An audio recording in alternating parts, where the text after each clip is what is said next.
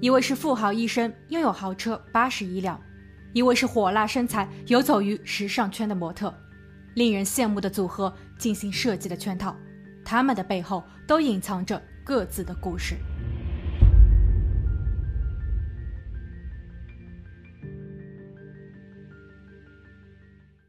Hello，大家好，我是桂林颖。今天的故事发生在佛州州府塔拉赫西。二零一四年二月二十二日。四十一岁的维修工杰拉尔德根据约定的时间来到了亚当的家，随行的还有他的小儿子。杰拉尔德按响了前门的门铃，他们等了一会儿，但亚当和其妻子迟迟没有响应。杰拉尔德带着儿子绕到了后院，穿过私家泳池，那里还有一扇可以通往主屋的边门。但他万万没有想到，就在靠近泳池时，他看见了令他终身难忘的恐怖场景。他立马拨通了警署的电话。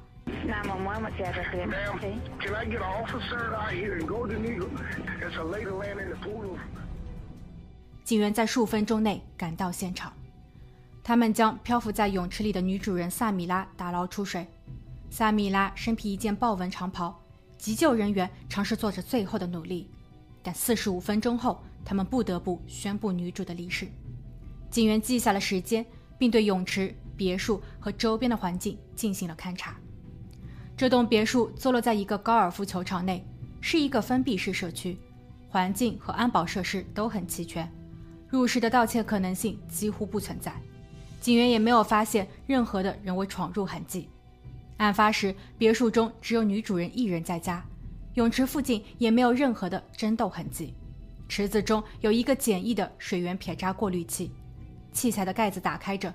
里面有一些漂白剂，结合女主人在水中的两只凉鞋，一只漂浮在水面上，另一只卡在泳池第一格台阶的一根软管下方。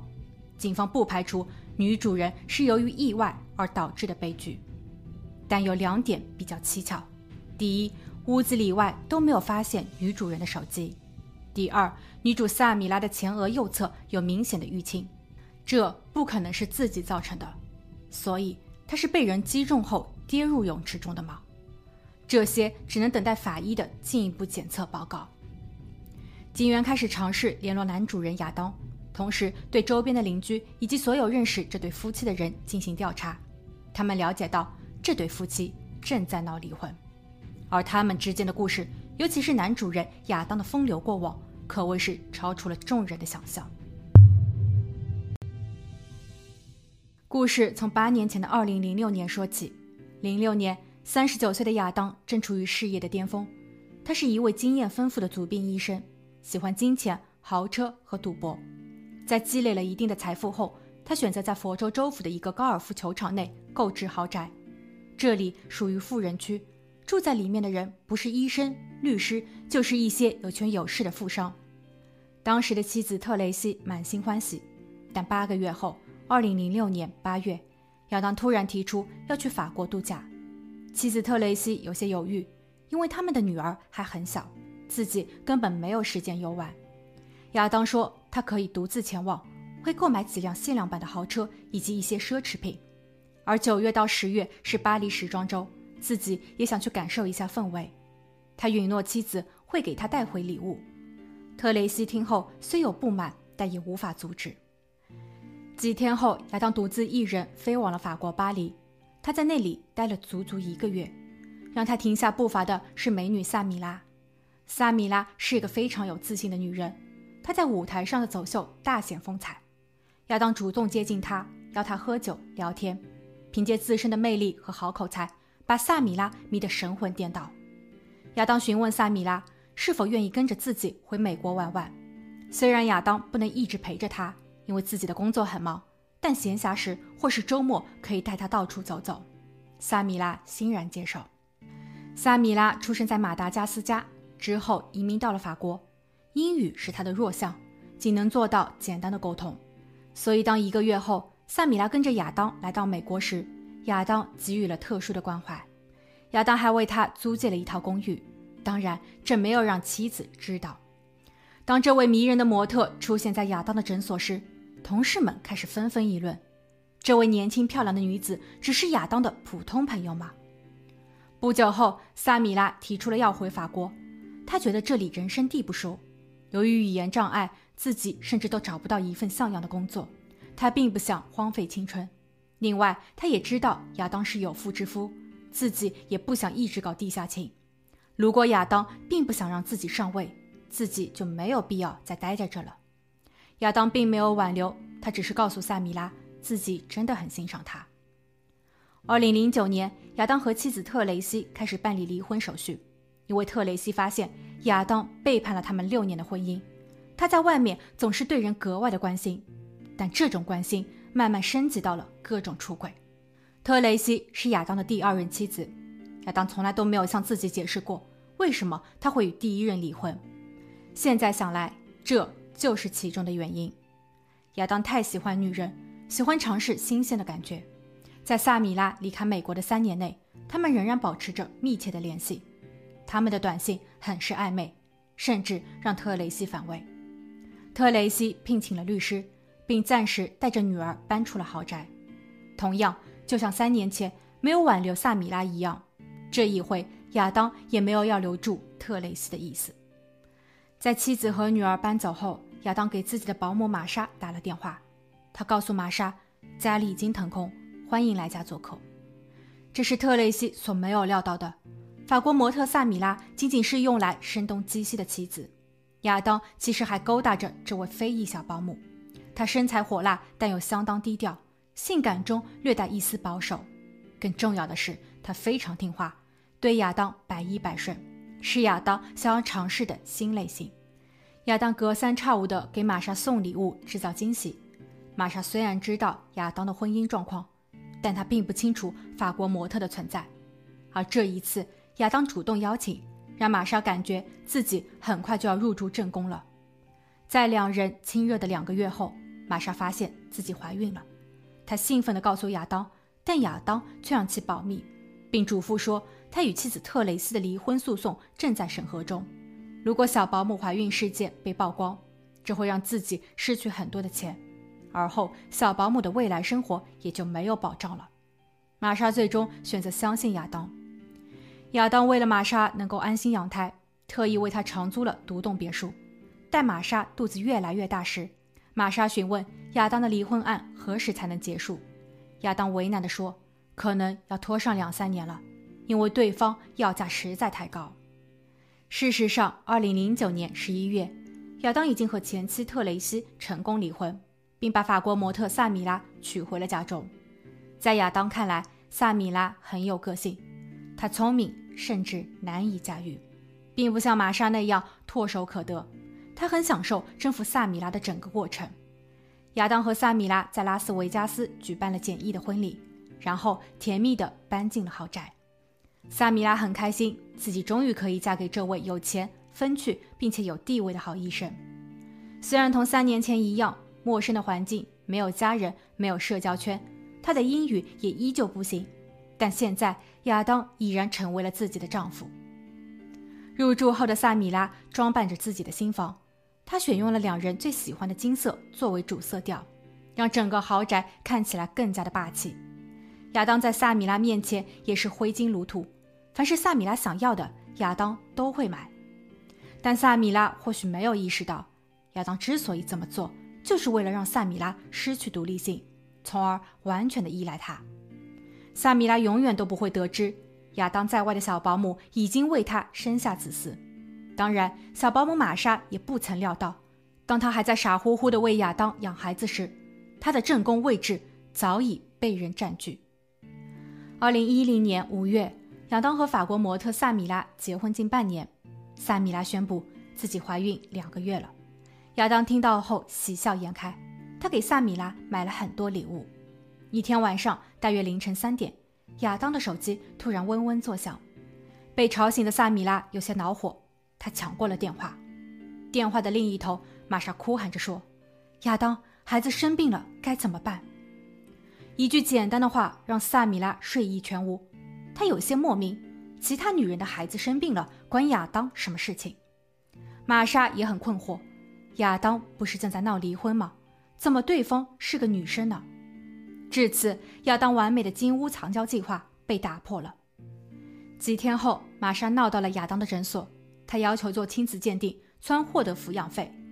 两人在会议室中谈了很久，最后亚当同意每个月支付给玛莎一千两百五十美元的生活费。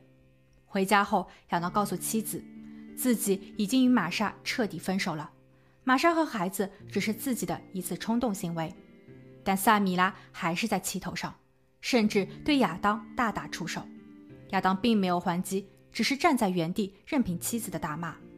萨米拉在发泄结束后，告诉亚当，自己因为受到了刺激流产了，现在也与亚当没有任何的牵挂，所以他要求与亚当离婚。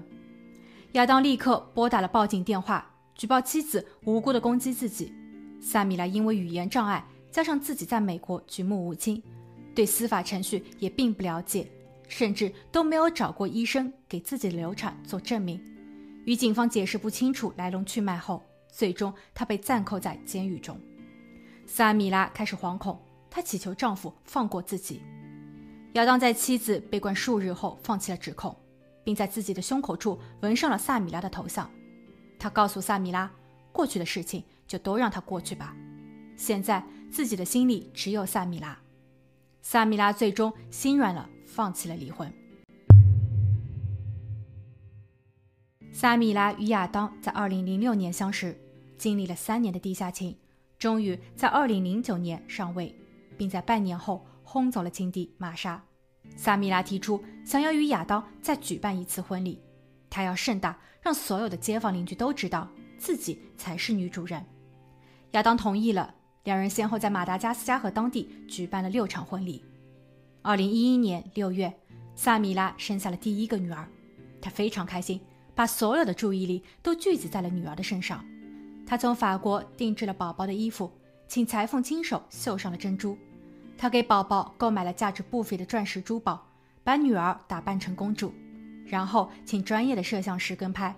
他想要让女儿成为网红，完成自己未了的心愿。但亚当认为这样做太过夸张了。镜头前的女儿已经失去了应有的纯真。萨米拉说：“那正好。”就用这笔钱给自己制作一张专辑，他想继续自己的模特生涯。亚当没有多说，但据同事们反馈，那一段时间亚当的心情很不好。萨米拉忽视了一个关键点，那就是亚当并不希望他成名。亚当喜欢把控全局，而萨米拉的这一张专辑显然违背了他的意愿。当亚当对萨米拉开始有厌恶的情绪后，他又开始到处沾花惹草了。他给保姆玛莎购买了一辆价值八万美元的路虎，同时他还经常去到一家脱衣舞俱乐部消遣。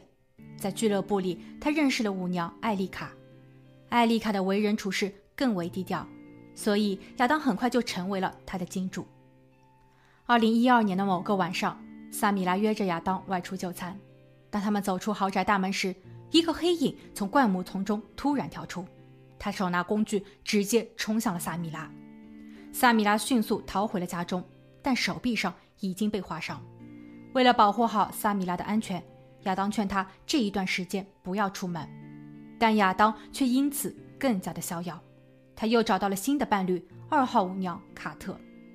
二零一三年四月，萨米拉为亚当产下了第二个宝宝，而亚当则游走于多个情妇之间，毫不快活。不过，二号舞娘卡特却是一个有心机的女人。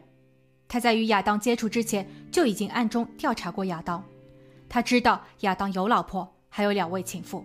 卡特想独占亚当，确切的说是霸占亚当的资产，所以他私下拍摄了自己与亚当的某些视频，把这些刻录成盘，亲自找到了亚当的老婆萨米拉，还报出了一个买断价格。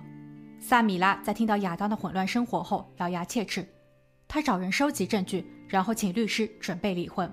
其中包括了孩子的抚养权、财产分割等具体事项。另外，萨米拉还发现舞娘卡特其实也有自己的小家庭。萨米拉试图联系卡特的丈夫，他不想让这个女人过得安稳。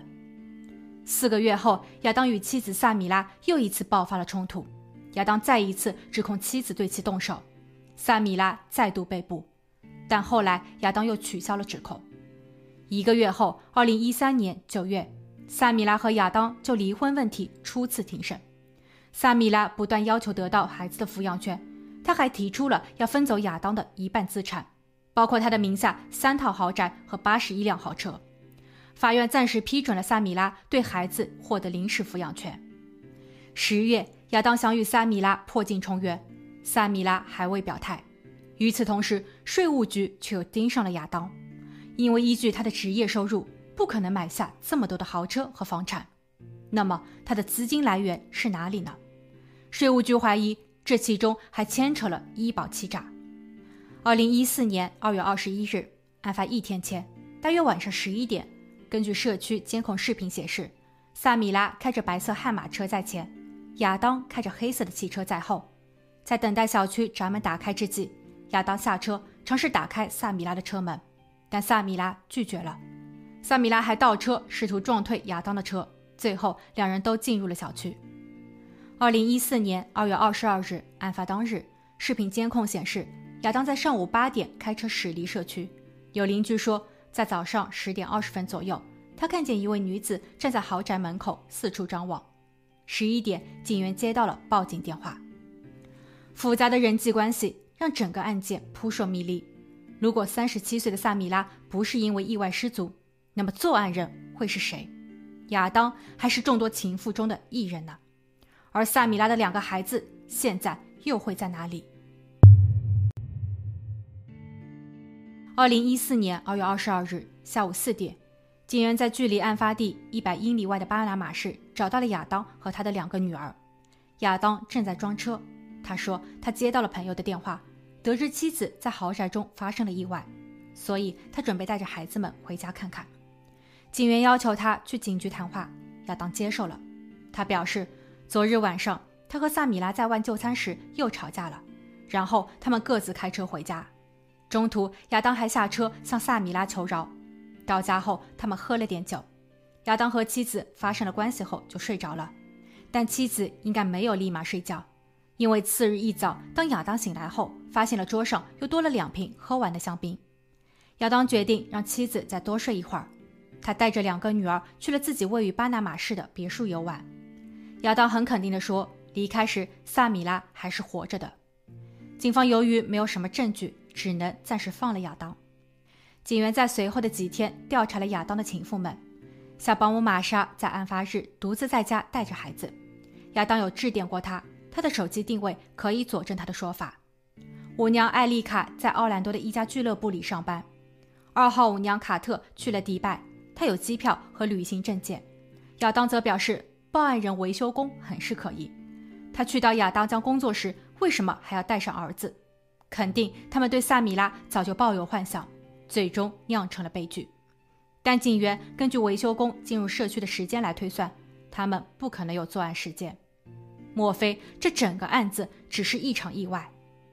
不久后，法医的检测报告出炉，警方的后续调查也陆续被曝光。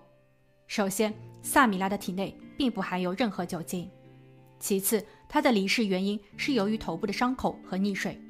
其头部受伤严重，颅骨骨折，前额右侧有淤伤，左侧也有撞击的痕迹。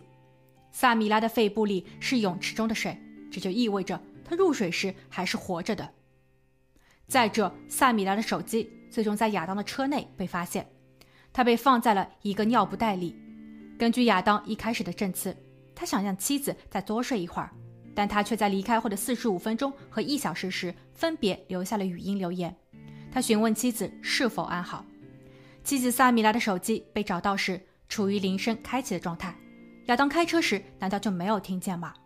更可疑的是，萨米拉的手机在亚当离开小区的两小时后，也就是十点左右，给亚当拨打过电话，亚当当时并没有接听。那么这个电话是谁打的呢？只有一种可能，那就是亚当在给自己伪造不在场证明，好让大家以为他离开后妻子还活着。但万万没有料到，维修工意外报警。二零一七年一月二十二日，亚当案件进入庭审环节，警方请出了五位证人。第一位是亚当被捕后同样关押在监狱中等待庭审的另一名狱友，他表示，亚当非常担心警方再一次搜查他的家，因为在他家的车库里有一根高尔夫球杆，这就是破案关键。警员随后前往了他家进行搜查。当时亚当的父亲已经开始帮着儿子清理房屋，准备变卖资产，用以偿还亚当的巨额账单。车库中并没有找到球杆，但在亚当的主卧中却发现了一根。经检查，上面同时出现了亚当和妻子萨米拉的 DNA。第二、三、四位证人分别是被害人萨米拉的美容师、美发师和物业经理，他们均表示萨米拉曾告诉过他们，亚当扬言要让自己永远消失。最后一次这么说是在案发的六个月前。第五位证人是亚当的大女儿。她已经是一名护士，她承认自己的父亲亚当脾气很坏，他很有可能在暴躁的情况下伤害萨米拉。最后，警方还公开了一段视频，案发当日，亚当带着两个孩子去了一次银行，并取出了五千美金。警方认为亚当正在为逃亡做准备。亚当的辩护律师则表示，高尔夫球杆并不能视作为作案工具，证人说他应该是在车库。但实质上是在卧室中被找到的，所以这是栽赃。况且法医表示，这根球杆的形状与被害者的伤口大小有出入，而其后四位的证人证词更是苍白无力。大家是否知道，亚当和萨米拉的婚姻中，亚当也是一位受害者？没有任何的证据显示萨米拉曾做过模特。换句话说，萨米拉的身份本就可疑，他骗了亚当。而萨米拉已经不止一次因为对亚当动手而遭到警方的逮捕。最后，警方忽略了一点，或者说是无法查证，那就是邻居在十点二十分左右看到的那位可疑女子。她会是谁？她为何要站在受害者的家门口？二零一七年一月二十六日，经陪审团商榷，虽然没有直接的证据证明亚当作案，但他有太多无法合理解释的细节。他极有可能为了自己的利益让妻子发生不幸，因为一旦离婚，亚当将损失巨大，所以亚当的作案动机是充分的。最终，他被判无期徒刑，不得假释。亚当当场表示不服，他坚称自己是无辜的。二零一九年九月，上诉被驳回，该案依旧维持原判。目前，亚当被关押在监狱中，当局已经根据法律规定。为亚当和萨米拉的两个孩子安排了新的监护人，希望他们能有一个美好的未来。好了，今天的案件就讲到这，我们下期见。